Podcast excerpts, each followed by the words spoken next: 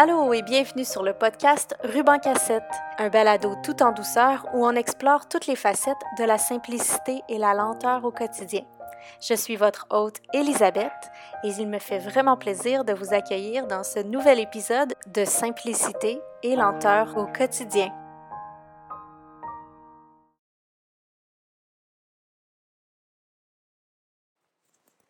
Aujourd'hui, je vous partage une conversation que j'ai eue avec Marie-Noël, une maman de quatre enfants, avec qui j'ai eu la chance de vivre un désencombrement en profondeur de sa salle de jeu. Alors, je me suis rendue chez Marie-Noël. On a fait ensemble un énorme ménage et euh, Marie-Noël nous entretient aujourd'hui sur la transformation qu'elle a vécue dans sa maison avec sa famille et ses enfants suite à ce gros désencombrement de la salle de jeu. Bonne écoute! Bonjour Marie-Noël. Bonjour Elisabeth. Comment ça va aujourd'hui? Ça va très bien aujourd'hui. Je suis vraiment contente que tu sois avec nous aujourd'hui pour mon premier épisode de podcast. C'est un honneur de te recevoir aujourd'hui. Et tu es en compagnie de la belle Adéline? C'est elle que vous allez entendre gazouiller.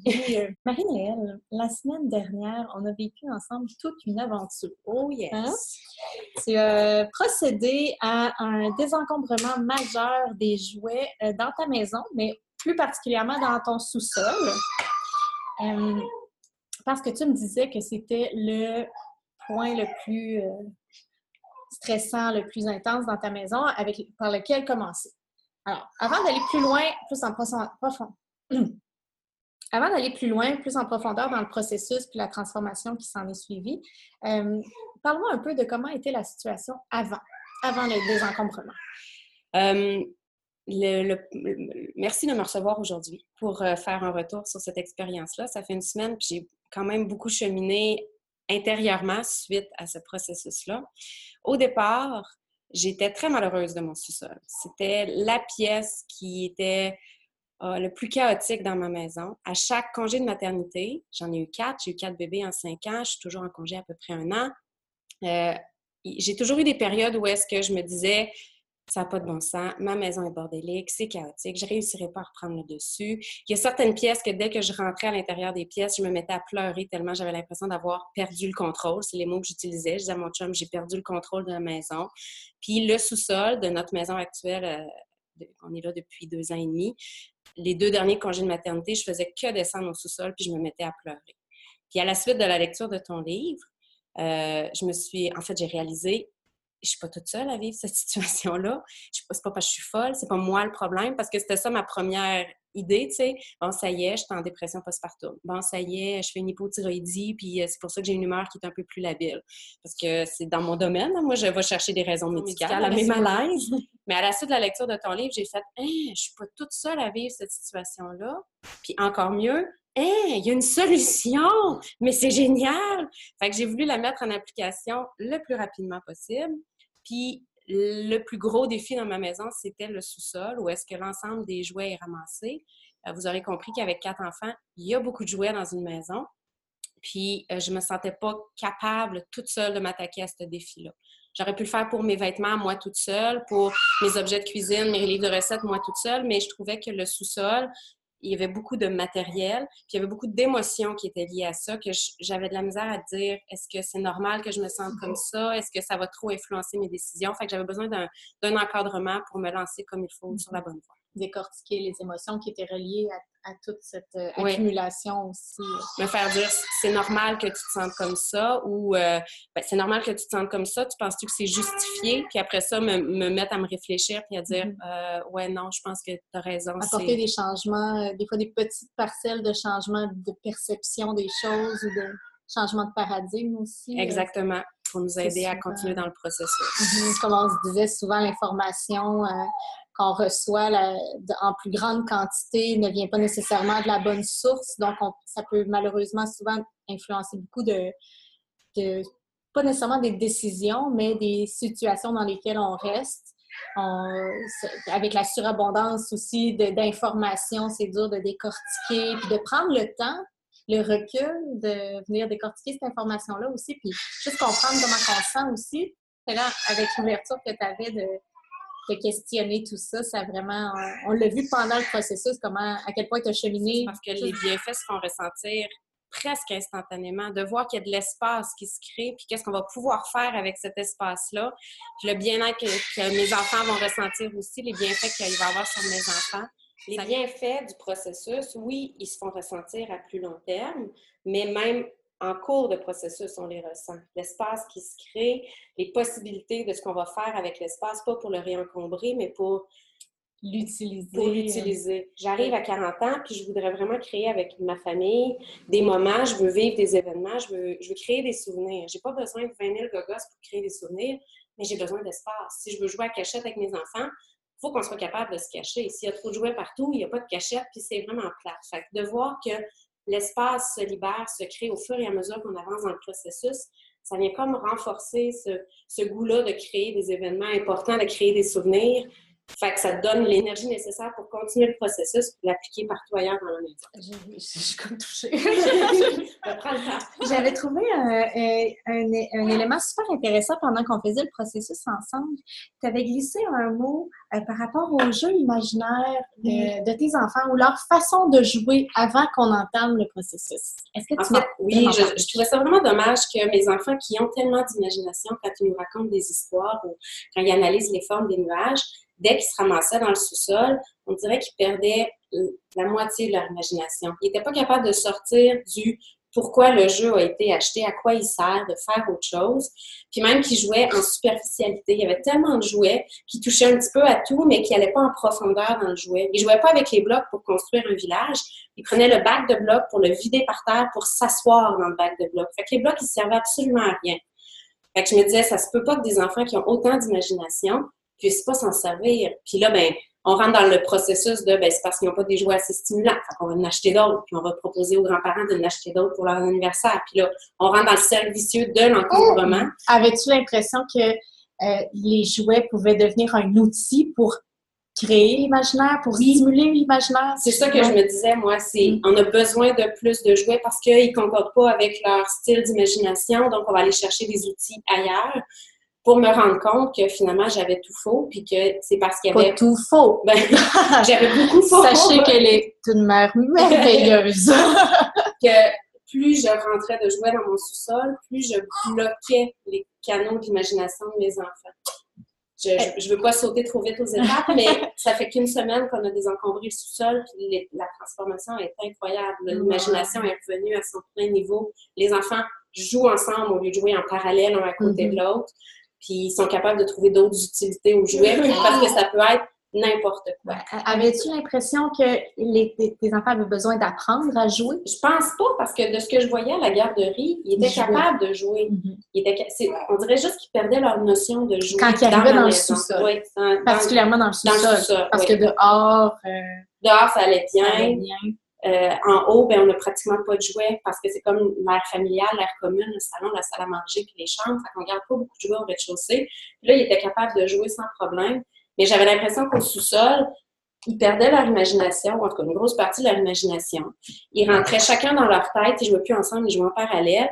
Puis même que j'avais l'impression qu'il n'y avait plus aucune notion de limite, que, en fait, ce qui était acceptable et non acceptable, ils étaient plus capables de faire la différence. On met pas de la pâte à modeler dans le tapis, sur les murs, dans les cheveux, dans la toilette. Mais au sous-sol, ça, ça pouvait arriver.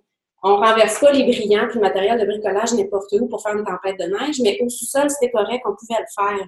Fait que c'est comme si c'était un warp zone où est-ce qu'il n'y avait plus rien d'impossible, plus rien de restreint.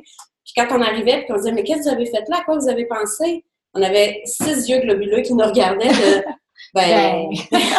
J'ai l'impression que c'était leur manière de nous dire ben c'est tellement bordélique ici que c'est pas grave ce qu'on fait, tu sais, c'est comme c'est comme une zone dépotoir, puis on fait ce qu'on veut, puis il n'y a jamais rien d'inacceptable ici. C'est aux grand dames de leur parents. c'est un peu comme si tes enfants se désorganisaient une fois qu'ils arrivaient en bas. Complètement. en réactivité peut-être à l'environnement, ils, se mettaient à, j'appelle ça piner euh, à gauche comme un pinball, là, comme un peu. Eh, exactement. J'avais l'impression que comme un petit oiseau-mouche, là. Ils vont butiner un petit peu, un petit peu, un petit peu, un petit peu, mais ils font jamais rien en profondeur nulle part. Mhm. Puis il y avait une notion de c'est le chaos ici, fait un peu plus, un peu moins. Ça changeait plus Ça ne changeait pas grand-chose dans, leur environnement immédiat, selon eux, dans le fond. Donc, au niveau du rangement, comment ça se passait? ben, c'était l'enfer. Il n'y a jamais personne qui voulait ranger, ni les enfants, ni les parents, parce que juste de voir la tâche accomplir, c'est ah, décourageant. Quand on n'avait vraiment pas le choix, on reçoit de la visite ou il y a de la visite qui vient coucher puis nos divans-lits sont tous au sous-sol, il faudrait au moins voir le plancher. Ça serait important. Ben là, c'était une corvée pour tout le monde. Euh, c'était un moment désagréable à passer. On, perdait tout le monde patience, chacun à notre moment, chacun à notre façon. Euh, on essaie de trouver des stratégies de on va mettre un chronomètre pour ramasser, puis quand le chronomètre sonne, c'est terminé. Mais après 15 minutes, un enfant de 3 ans puis 4 ans, un peu le goût de ramasser, mais il n'y avait pas la moitié des jouets de ramasser. Fait que là, c'est mon chum et moi qui s'appelle ménage. Ça nous mettait de mauvaise humeur. L'ambiance familiale était exécrable, alors mm. c'était vraiment pas agréable. Ça créait des séances laborieuses de ramassage au lieu de profiter, dans le fond, d'espace, de, moments avec tes enfants? Ben, les enfants ont l'impression qu'ils perdent du temps quand ils ramassent. C'est du temps qu'ils auraient pu jouer, mais là, ils sont en train de ramasser, puis c'est vraiment pas le fun de ramasser. Fait que même si tu essaies de rendre ça un jeu, ça ne rend pas les choses acceptables. Fait que non, c'était vraiment pas un beau moment à passer. Mm d'où venaient tous ces jouets-là? Ben, il y a plusieurs origines. Il y en a une, majorité qui vient des cadeaux, cadeaux de fête, cadeaux de Noël, euh, cadeaux de naissance. Il y a une partie que c'est mon chum et moi qui les a achetés parce qu'on voulait développer quelque chose en particulier ou stimuler quelque chose en particulier chez nos enfants ou un intérêt ou une récompense. On était un petit bout de temps à acheter des cadeaux en récompense à nos enfants parce que au début, on les récompensait avec de la nourriture, puis on a voulu arrêter ce comportement-là. Les Smarties, pour la propreté, ça marche bien, mais là, quand tu donnes des Smarties à chaque fois qu'ils font pipi, un moment donné, euh, fait qu'on a transigé vers la récompense qui était plus matérielle, puis là, ben, on a accumulé des jouets par rapport à ça. Puis il y a aussi le, le dumping parental, les familles qui ont fini d'élever leurs enfants ou qui sont rendus à un autre stade, qui t'amènent avec des grosses boîtes de jouets de j'en ai plus besoin. Puis toi, tu dis, yes, je viens de sauver beaucoup d'argent, je vais tout prendre ça, puis je vais faire un tri, je vais garder juste ce qui est nécessaire. Tri qui n'arrive jamais parce que tu n'as pas le temps de faire le tri. Donc, ça s'en va dans la salle de jeu avec tout le reste des jouets. Puis c'est ça. notre plus vieille a 5 ans et demi, fait que ça fait 5 ans et demi qu'on accumule des jouets de ces diverses origines-là. Donc, il y en avait euh, une belle montagne. Ça, va vraiment vite. En plus, vous avez un super bel entourage. Donc, euh, super généreux, puis attentif aux, besoins, au développement de nos enfants. de donner des jouets qui vont les stimuler dépendamment de leur stade où ils sont rendus. Donc, euh, mm-hmm. ça, monte très vite. Oui. Tu m'avais parlé un petit peu pendant le désencombrement de ton processus d'achat par rapport aux jeux, aux jouets. Et ça, j'aimerais ça que tu m'en parles un peu parce que pendant le processus de désencombrement, je l'ai vu un peu se transformer au fil du désencombrement. Donc, parle-nous-en un peu, c'était vraiment intéressant. Moi, je, suis quelqu'un de très plat. Je suis quelqu'un de très cartésien, très linéaire. Quand j'achète quelque chose, c'est pour... Il y a une raison. Il y a une raison X, puis on achète un jouet pour apprendre à lire, pour développer l'apprentissage des couleurs, pour travailler la motricité fine. Pour... Il y a une raison pour laquelle on achète un jouet. Donc, il y avait beaucoup de jouets dans le sous-sol qui, dans ma tête à moi, allaient chacune dans leur catégorie. Puis à, travers le processus de désencombrement, on m'a aidé à comprendre que les jouets fermés, donc la notion de un jouet a une utilité unique, ben c'était un peu à éviter. Si on élimine ces jouets-là de notre vie, ben, je vais donner un exemple très, très concret. La cape de Superman, la cape rouge de Superman, chez nous, elle ne sert qu'à jouer à Superman. Mm-hmm. Puis ça, je trouvais ça triste aussi parce que ça peut être une cape de princesse, ça peut être un tablier de cuisinier, ça peut être un tapis volant, ça peut être ce qu'on veut. Mais on avait tellement de capes, Superman, Batman et tous les super-héros. Euh, Chacune en avait une oui, pour chaque Chaque costume a sa cape déterminée. Que mes enfants étaient incapables de, de prendre autre chose que la dite cape pour jouer à Superman. Fait qu'on a accumulé beaucoup de jouets au fil du temps. À usage unique. À usage unique. Puis des jouets que j'étais incapable de me débarrasser malgré le fait qu'ils étaient incomplets ou cassés ou désuets parce qu'il y avait un usage. Mon, appareil qui aidait à apprendre l'alphabet, qui était un dumping parental d'un autre parent, n'a jamais eu ces 26 lettres de l'alphabet. Quand on l'a reçu, il y en avait 23. Puis quand on s'en est débarrassé, il en restait 14. Je vais probablement trouver des lettres en arrière du frigo et compagnie quand je vais faire mon grand ménage, mais incapable de me débarrasser de ce jouet-là parce qu'il va aider mes enfants à apprendre l'alphabet. C'est la culpabilité de faudrait pas que je brime mon enfant de son apprentissage des lettres. Puis là, on peut aller très loin de il va avoir un retard à la maternelle, il va être mis à l'écart, il n'y aura pas d'amis, puis on peut aller très, très loin dans cette ligne-là. Alors, je pourrais pas jeter ce jouet-là parce que mon enfant va être un rejet à l'école si je le fais. Tandis que dans le fond, l'alphabet, on peut l'apprendre en lisant un livre avec papa, maman, en ayant un beau moment, avec son frère, euh, présentement avec sa grande sœur qui est à l'école. Exactement. Euh, il y a tellement de, juste en parlant au souper, en se promenant, en lisant les pancartes, il y a tellement d'autres véhicules dans le fond. Pour apprendre l'alphabet. Pour apprendre, mais rendu devant l'objet, c'est comme si on perdait un peu les, autres possibilités par une fois qu'on est, OK, je fais-tu le geste de me débarrasser de l'objet que j'ai déjà, puis je me projette dans le fond. Ben, c'est le poids, la culpabilité vient de là, c'est le poids de si je jette l'objet, je fais la ligne jusqu'à mon enfant va être rejet, versus j'ai un chemin alternatif qui me dit si je jette l'objet, je vais passer du temps avec mon enfant pour lui apprendre. Plus de Exactement, pour lui apprendre l'alphabet avec les livres d'histoire, qui est un beau moment, avec les pancartes en se, promenant. en se promenant à pied ou quand on fait un voyage en auto, au lieu d'ouvrir le lecteur de DVD puis tout le monde est dans sa bulle à regarder un film, on regarde par la fenêtre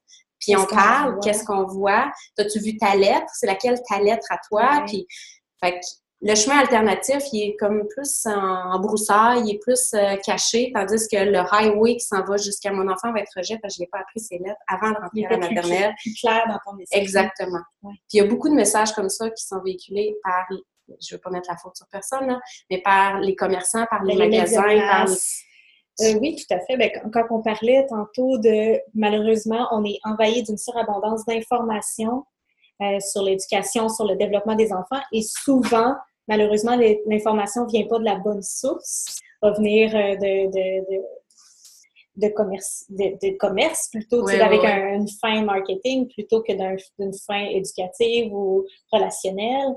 malheureusement, ça embrouille les informations vu que c'est les informations qui sont les plus véhiculées, les plus facilement accessibles aussi parce qu'ils sont, stratégiques, euh, malheureusement, c'est ça qu'on accumule aussi dans notre ben, dans notre subconscient. Dans notre subconscient, c'est ça. Toutes nos décisions par rapport aux jouets des enfants sont teintées de tout ça. Exact. Mais de prendre le 15 minutes où est-ce qu'on on, s'enferme avec notre tête puis on réfléchit à qu'est-ce qu'on veut, qu'est-ce qui justifie, qu'est-ce qu'on pourrait faire autrement, il faut le prendre, ce 15 minutes-là. Ce, ce qui est fou, c'est que une fois qu'on fait une partie de ce cheminement-là, parce que je pense que ça, on peut faire un cheminement de, ce genre-là toute notre vie, mais euh, ça nous apparaît tellement simple.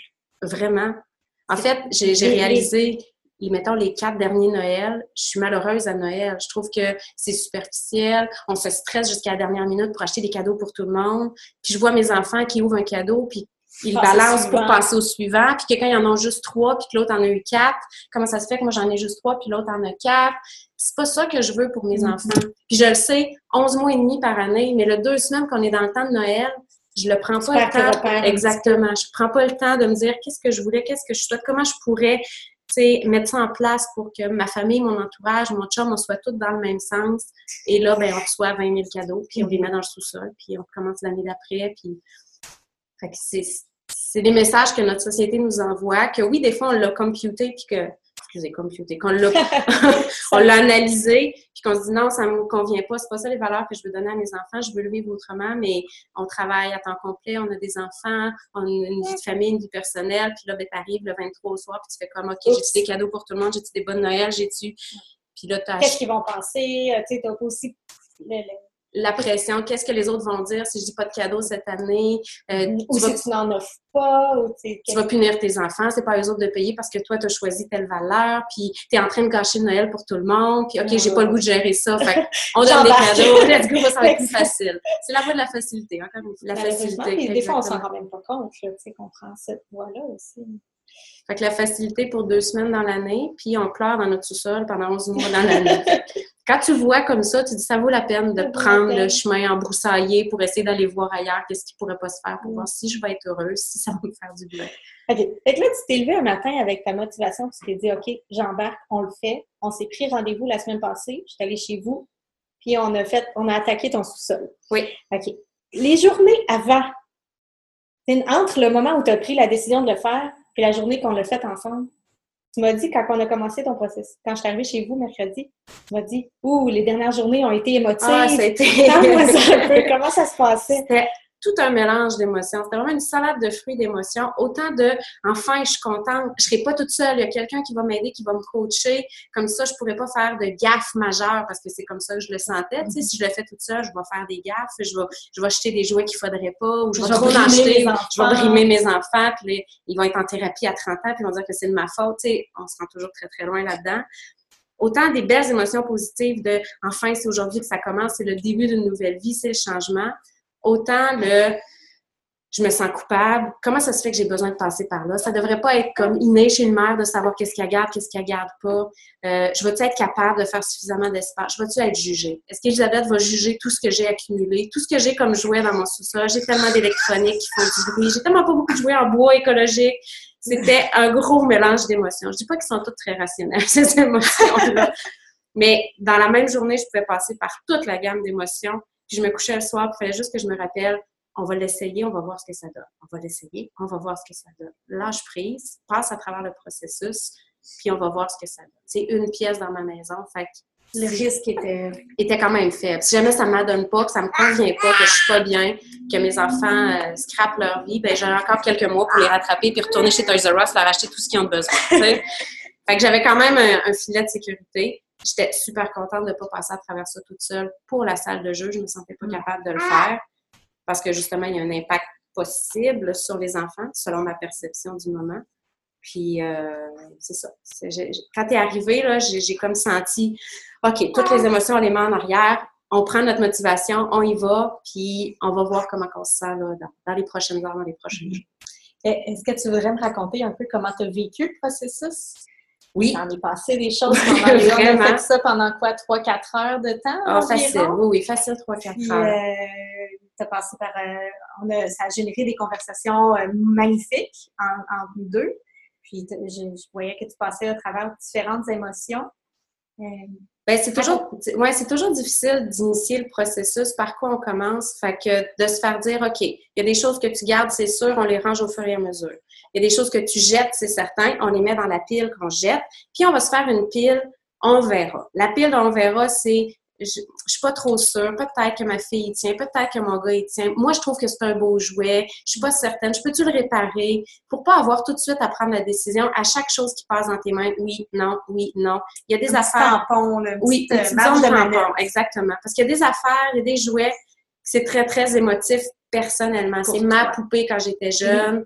Euh, c'est le premier cadeau que ma fille a reçu. C'est lié avec un événement, une émotion, puis je n'étais pas capable de le gérer tout de suite. Fait que de savoir que nous zone tampon, c'est vraiment super rassurant. Ça n'a pas été long, peut-être après la première demi-heure, trois quarts d'heure, où est-ce qu'on avait déjà une très grosse montagne, zone tampon slash zone poubelle, puis que je commençais à voir le tapis dans mon sous-sol, les rangements qui commençaient à être plus clarifiés, que tu es revenu avec des principes de les jouets fermés, c'est pas ce qu'on souhaite. Euh, t'en as huit de ça. C'est-tu vraiment nécessaire que tu en gardes huit? Non, effectivement. Fait que si je m'en débarrasse de sept, ben, il m'en reste cinq ans qui prend le huitième de la place que ce que la pile prenait avant. Mm-hmm. Et qui euh, génère des belles occasions euh, à prendre à partager, Exactement. à prendre à attendre son tour. Ça développe euh, aussi, ça, laisse l'espace pour que l'enfant crée quelque chose d'autre avec un, avec un, euh, ou, avec un ami ou avec un autre objet. De savoir que, ben, avant, il y avait trois personnages comme ça, il y avait trois avions, il y a pour que chacun puisse jouer avec. Là, on a gardé un. Donc, soit ils jouent ensemble, soit ils partagent, mais cinq minutes toi, cinq minutes l'autre. Soit, ben, va jouer avec d'autres choses ou essaye de faire un échange. Va le voir avec ça. Tu sais que c'est son jouet préféré. Peut-être qu'il a oublié. Demande-lui d'échanger, voir si ça marche. Ça encourage aussi la communication entre frères et sœurs, autre que la claque, parce que s'il veut maintenant et tout de suite. Fait que ça fait beaucoup de bien. Rapidement, là, toutes les émotions négatives ont disparu. Il n'y avait que des émotions positives de je suis en train de créer un environnement encore plus favorable pour l'apprentissage de mes enfants. J'ai pas besoin de lire gogos pour qu'ils apprennent l'alphabet, les couleurs. L'important, le vrai important dans la vie, c'est qu'ils apprennent à vivre en société, qu'ils apprennent à vivre en famille, qu'ils apprennent à partager. Puis ces valeurs-là, ben, il n'y a pas un jouet qui va leur montrer. C'est moi, mon conjoint, la vie familiale. Puis si j'ai de la place et du temps pour le faire, ben, je vais être capable d'y arriver si je passe la moitié de ma journée à ramasser le sous-sol, que je suis en beau maudit, je ne serai pas disposée à leur montrer le partage. Ça ne me tentera pas. Donc, au fil du temps du processus, tu as trouvé ça de plus en plus facile de te détacher Exactement. de les laisser aller? rapidement parce que la pile tampon est rapidement devenue une pile. Je repasse pas au travers. C'est pas vrai. Ça s'en va. Je, regarde ma salle de jeu, de quoi elle a l'air. Il y a un bac de bloc, un bac de toutou, un bac de ci, un bac de ça. Tout rentre, c'est facile. Tout le reste, on s'en débarrasse. Fait que je sais même pas repassé au travers de est-ce que je le garde, est-ce que je le garde pas. Puis là, ça fait une semaine qu'on a fait le désencombrement. Je rentre dans mon sous-sol, ça prend trois minutes à ranger, même pas. Toute seule, ça prend trois minutes. Fait qu'avec les enfants, ça en prend cinq, là, parce qu'ils ont besoin d'un peu de coaching. Mais je regarde les bacs, je me dis, il y a encore trop de blocs. Faudrait que j'en enlève un peu parce que là, c'est encore trop. Il y a encore trop de ça. Il y a encore trop de ça. Je suis prête tout de suite à passer à l'autre étape de on réduit encore plus pour se donner encore plus d'espace et se donner encore plus de temps pour en profiter. Euh, un des constats que j'ai fait pendant le processus, parce que oui, je suis nouvelle maman, mais Elisabeth aussi, elle a un beau gentil coupon, c'est qu'on faisait le ménage, le tri, on rangeait les choses, puis son garçon de 14 mois était assis à côté de nous, puis il jouait. Mais il jouait tout seul ça, c'est quelque chose chez nous qui n'existait pas encore récemment. Ils ont besoin de Maman, explique-moi qu'est-ce qu'il faut que je fasse avec ça. Maman, j'ai pas d'idée de qu'est-ce que je pourrais faire.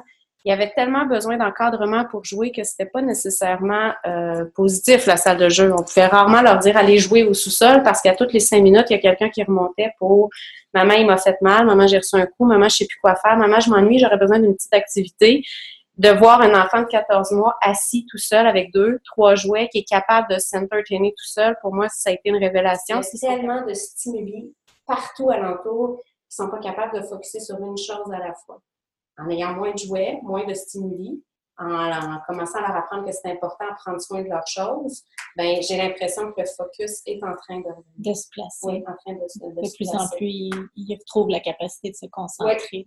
Exactement. Parce que c'est normal pour des tout petits de se concentrer seulement 5 à 10 minutes, là. Mais, on n'avait même pas, on ça. pas, ça. Non, non, non. On fait un, on fait un dessin, c'est à peu près une minute, trois couleurs, puis j'ai fini maman.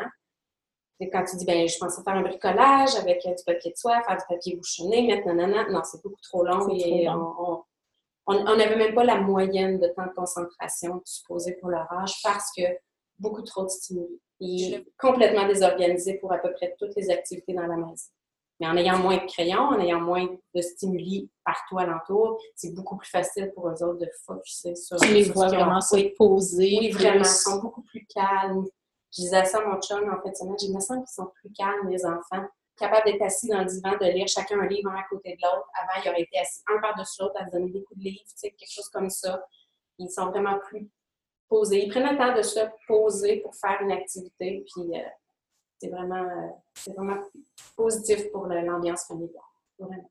Ah, c'est magnifique. Bravo. Vous l'avez fait! Bravo! Euh, je trouve ça vraiment intéressant les points que tu soulèves par rapport à, euh, à, tout ce que tu nous as dit, tout le cheminement que tu as vécu en fait euh, par rapport au processus.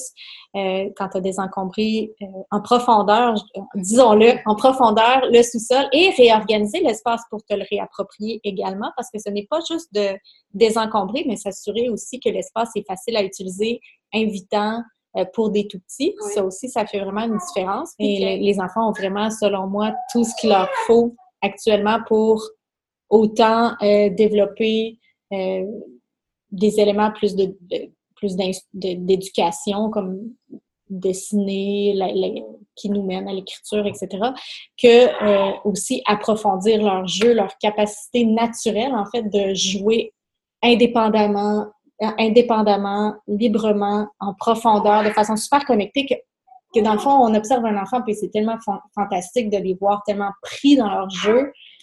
C'est tellement magnifique. Mais c'est de plus en plus difficile pour les enfants dans les situations actuelles. Euh, je trouve ça vraiment intéressant que tu vois des résultats euh, aussi rapidement.